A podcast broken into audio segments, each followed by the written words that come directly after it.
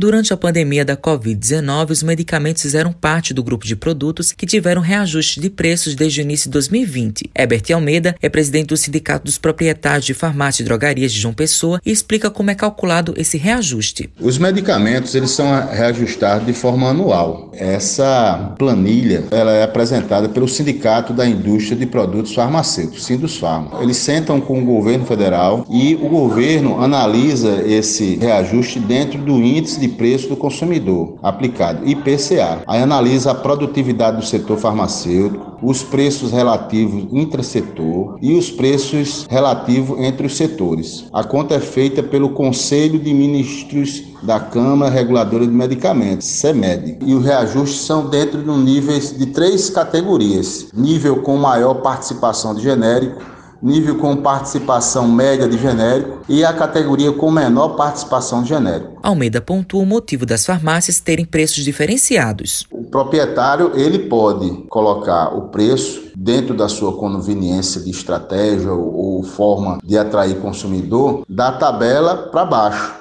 Da tabela para cima, não, porque ele está praticando uma ilicitude, pode ser penalizado e para baixo é mercado. É a estratégia, é o marketing, a condição que a farmácia, dentro do seu poder de ganho, de compra, pode ter um preço menor. Aí depende da política de cada um. Só não pode passar o preço acima da tabela, mas abaixo sim. Graça Araújo é aposentada e fala sobre a oscilação dos preços dos medicamentos. Eu tomo remédio pro meu coração, que eu fui operada, tomo remédio, coração de pressão. Todo mês, quando eu compro meu remédio, quando eu chego lá, é um preço. Vou comprar no outro mês, já é outro preço de remédio aí já afeta o meu gás, minha feira, que eu ganho só o salário mínimo. Aumenta mais. Aí já tira do quê? Do gás, de uma feira, de um quilo de arroz, de um feijão, que tudo tá subindo. Mas depois cima já tem mais um aluguel de casa para pagar. Matheus Silomar para a Rádio Tabajara, uma emissora da EPC, empresa praibana de comunicação.